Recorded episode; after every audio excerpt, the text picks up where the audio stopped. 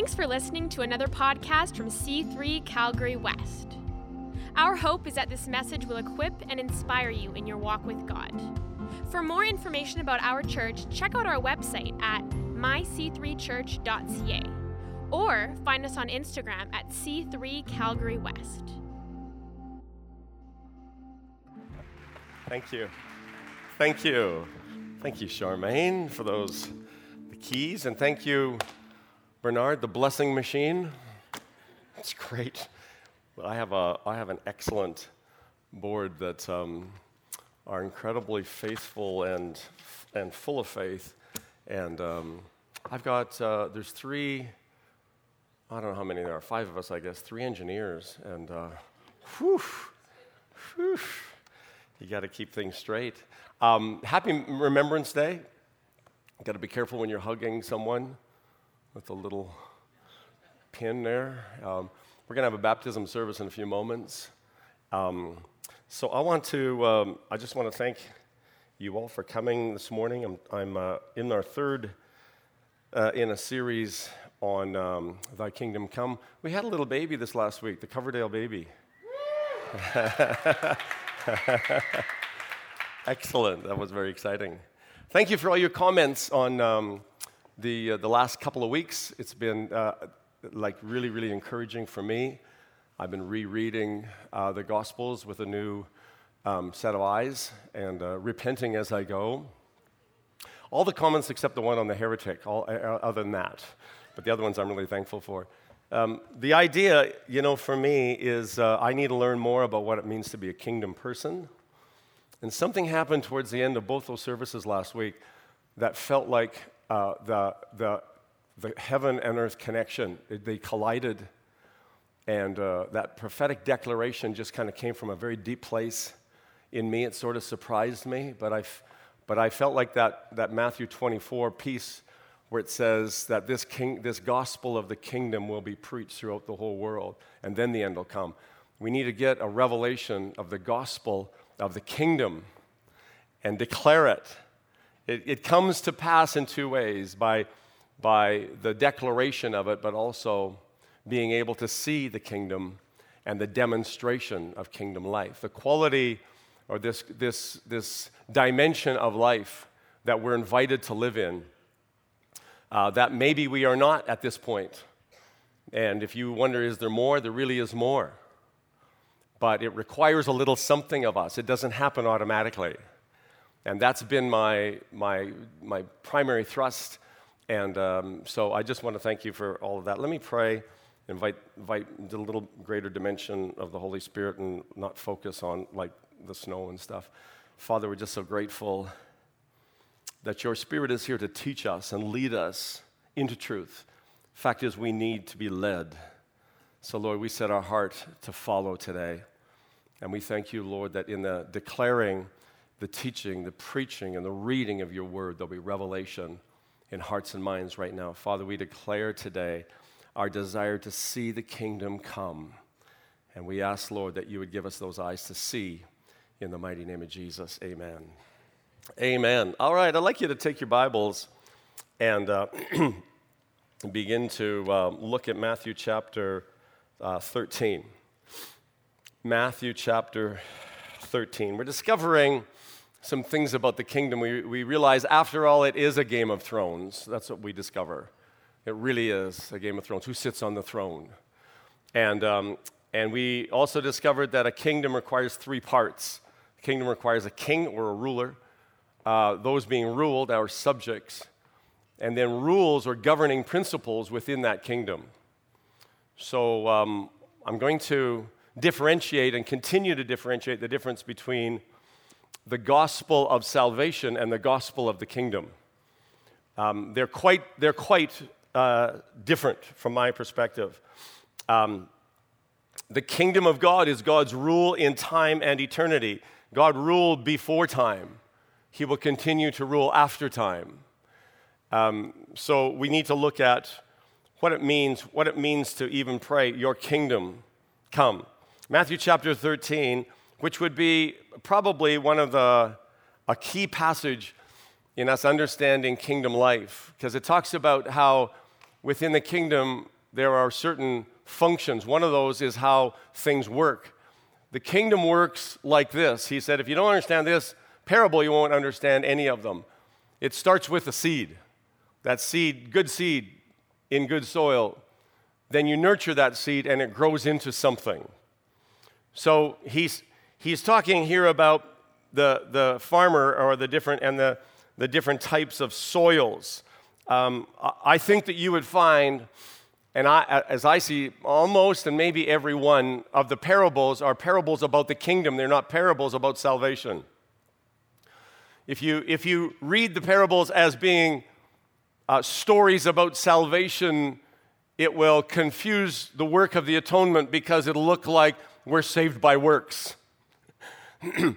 salvation is a gift. Um, I'll just leave it at that and explain it a little more maybe later on. Verse 11 of chapter 13. And then he explained to them, You have been permitted to understand the secrets, the NIV says, mysteries of the kingdom of heaven, but others have not. To those who are open to my teaching, more understanding will be given, and they will have an abundance of knowledge. To those who are not listening, even what they have will be taken from them. And that's why I tell you these stories, because people see what I do, but they don't really see. What a profound statement. They hear what I say, but they don't really hear and understand, which fulfills the prophecy of Isaiah. It's incredible for me to review this and think, I wonder if I'm one of those that see but don't see. I wonder, wonder if I'm one of those that hear but don't hear. because apparently that's possible. That we can hear but not hear and understand. We can see but not see what's being said or what's being spoken. You can read through the, the rest of the chapter. Pardon me, it'll say there about here's another story the kingdom of heaven is like.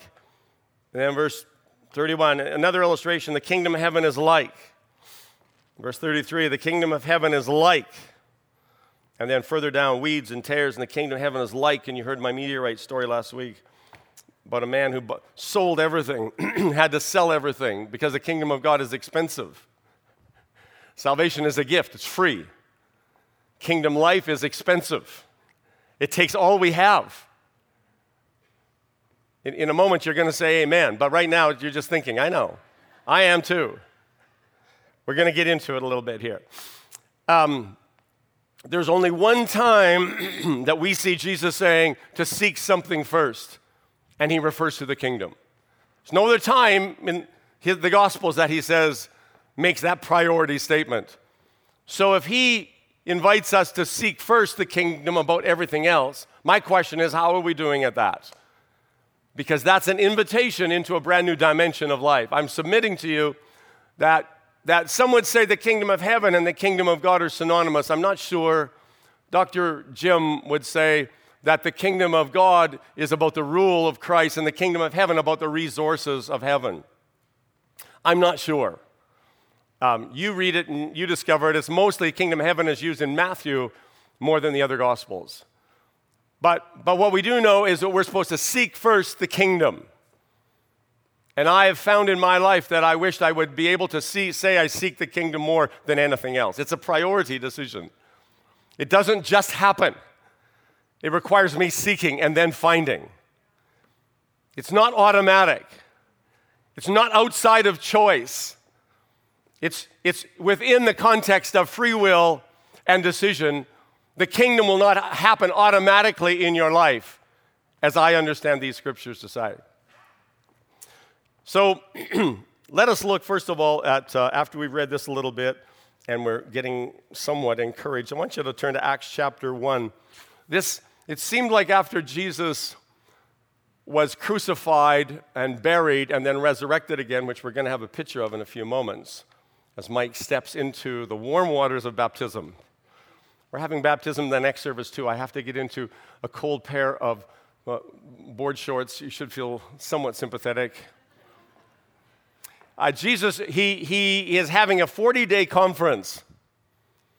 And chapter 1 of Acts and verse 3 says, During the 40 days after his crucifixion, He appeared to the apostles from time to time. That's interesting, right? I kind of thought he was with them the whole time, but he said time to time. Uh, mm-hmm. And he proved to them in many ways that he was actually alive. On these occasions, he talked to them about the kingdom of God. He, he, what, what did Jesus come preaching? He came declaring and preaching, Matthew chapter 4, verse 23, the kingdom of God. The kingdom is different than just salvation, but we don't want to downplay salvation. It's the access point of the entrance into the kingdom of God.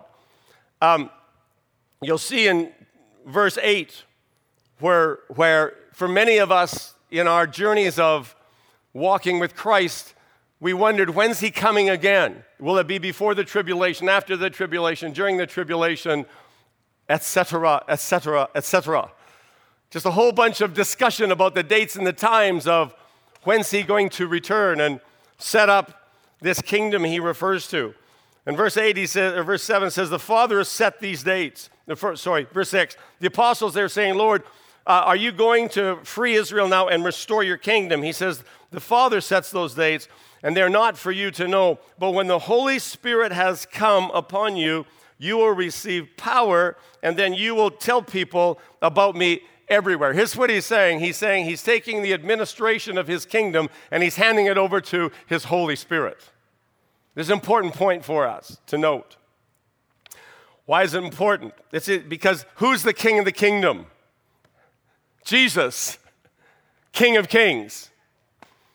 In eternity, there's going to be one who rules in, in the family of God, and he's be identified as the Father, different than the King.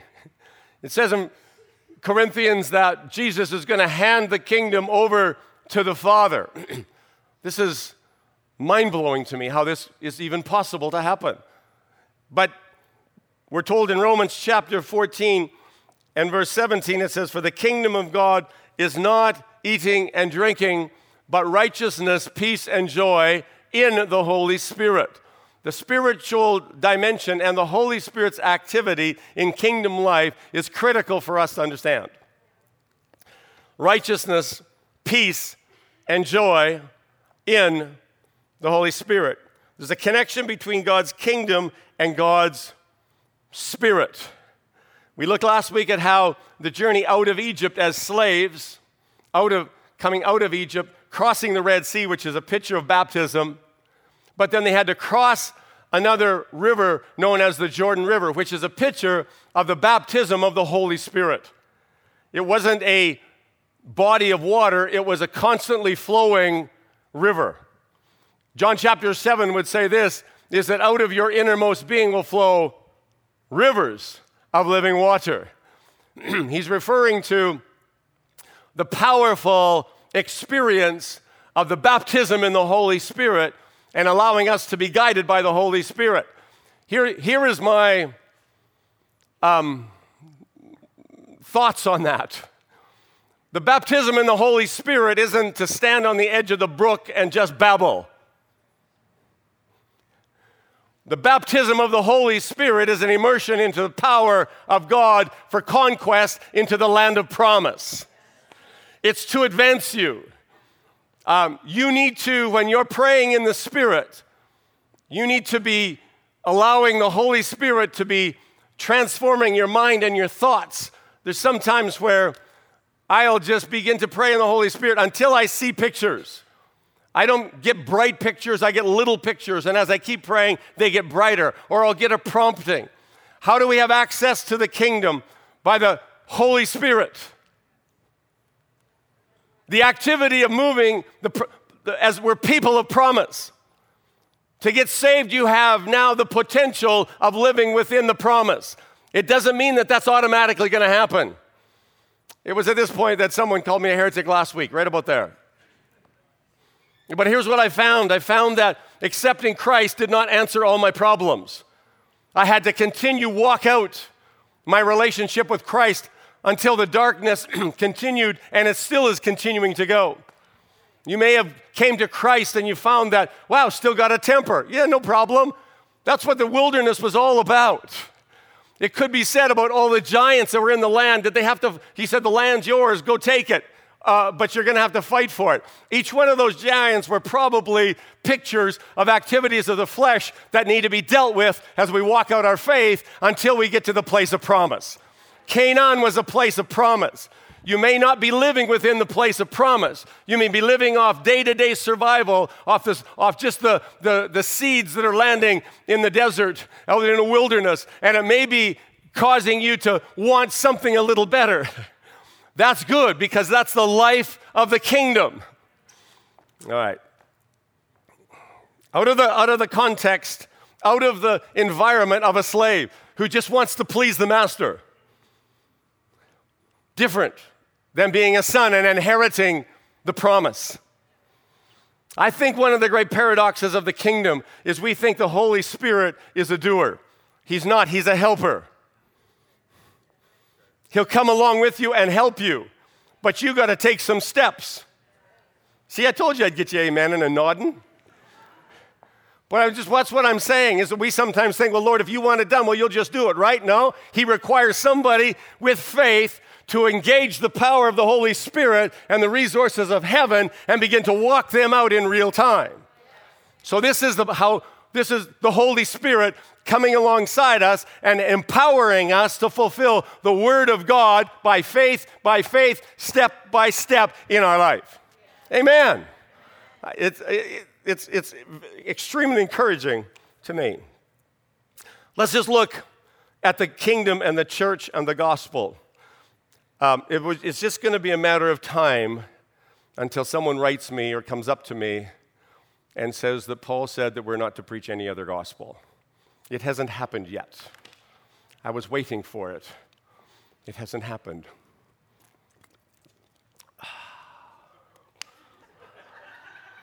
So let me just say what I think to help us understand that uh, just a little bit more. Is there more than one gospel? Well, you read the, the gospels um, there was a term coined early in the days of the charismatic movement called full gospel. Um, the churches in Calgary were called full gospel churches.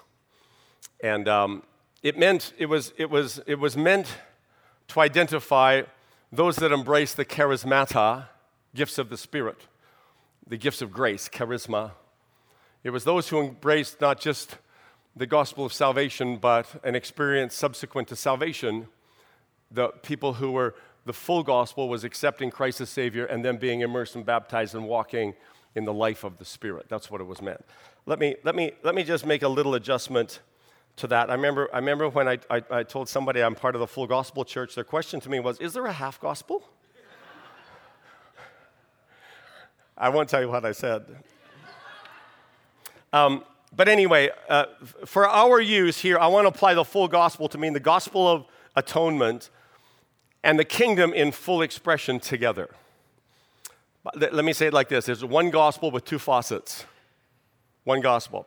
The gospel is God's rule, the kingdom, and atonement, the saving, freeing power of the blood of Jesus Christ in his death, burial, and resurrection because of the rebellion of mankind. God's always been God and he has always reigned as God.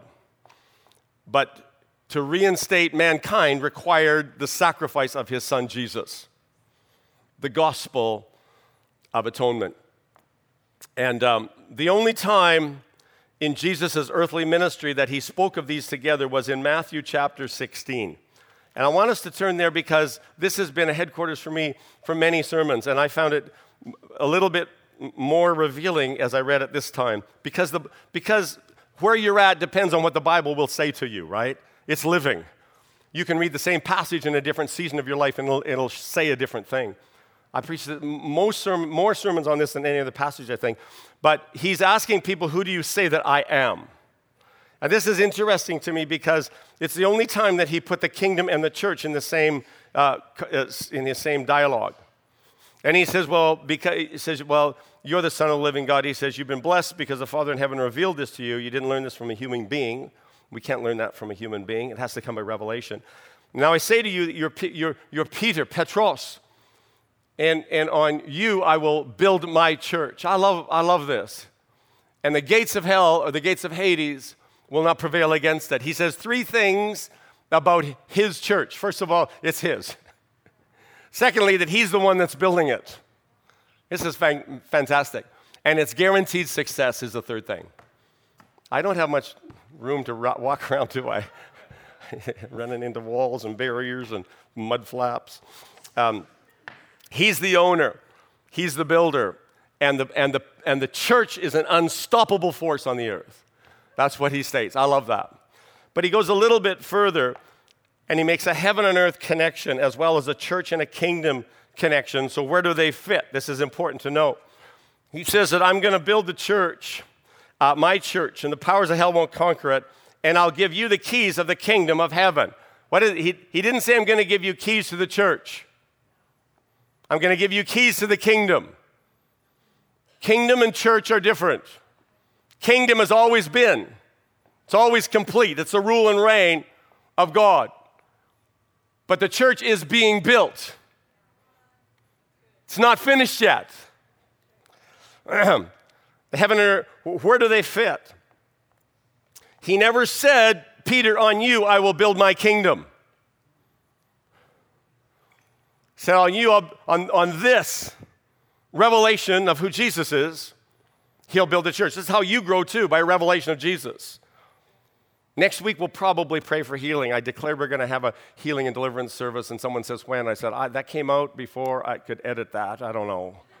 But I guess I better follow through. Um, do you know Jesus as healer?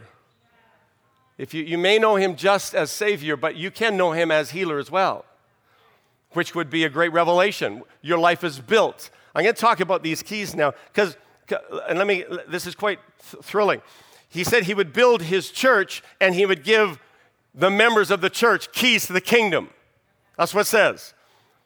I'm going to, on, on, this revelation of who, who I am, who Jesus is, I, I'm going to build my church and I'm going to give you keys to the kingdom as a member of that church. It's based on the revelation of Jesus. Um, so the church and the kingdom are not synonymous. One is not the other, and, and they're not equivalent. The word for church in the New Testament is ecclesia, it means the gathered ones. when, when, I see people who listen to uh, all their teaching on YouTube, I say, ah, oh, it's too bad you're not part of the church. Because the church is gathered. Yeah, yeah, yeah, no, I am. Yeah, whatever. You're, who's your pastor? What's the postal code of your church? Oh, it's your house. Oh, nice. So cute. Don't get me started. So the ecclesia is that term is used 111 times in the New Testament, 62 times in the epistles, and 20 times in Revelation. Paul was crazy wild about the church. Jesus was crazy wild about the kingdom.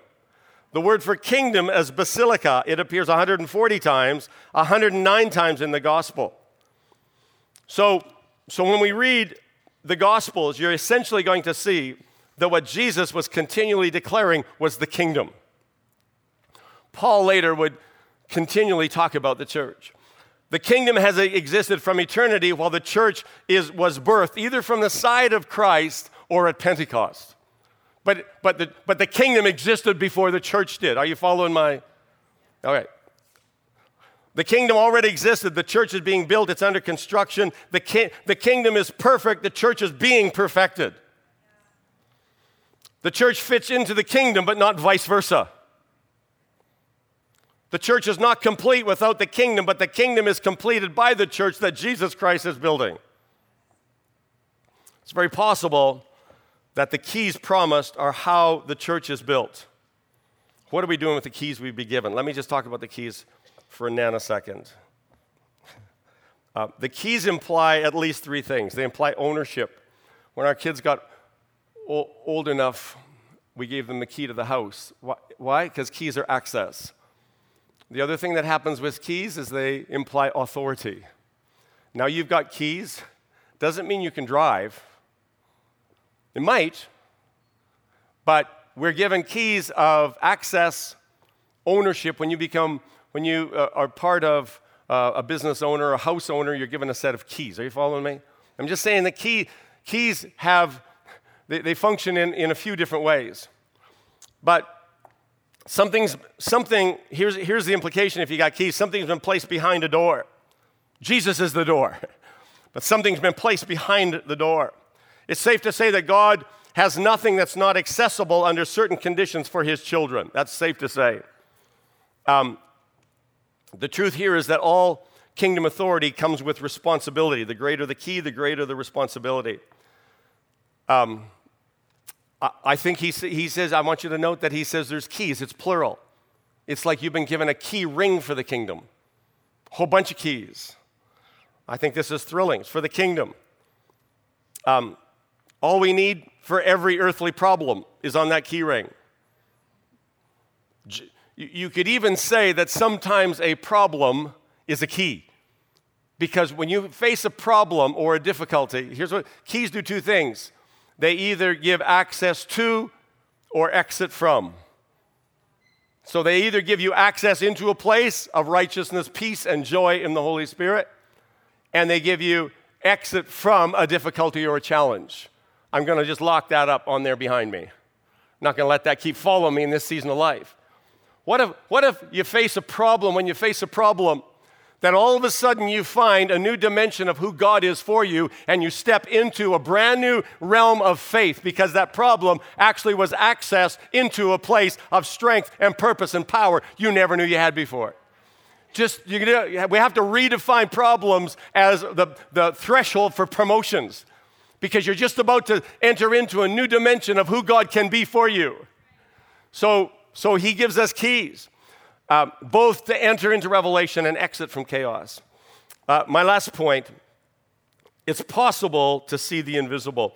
Matthew chapter 13, sorry, I'm going to go to John chapter 3, where this is an amazing thing for me. And most of you have read this much of your life. I know I have, but it seemed to me to become much more real this last uh, week.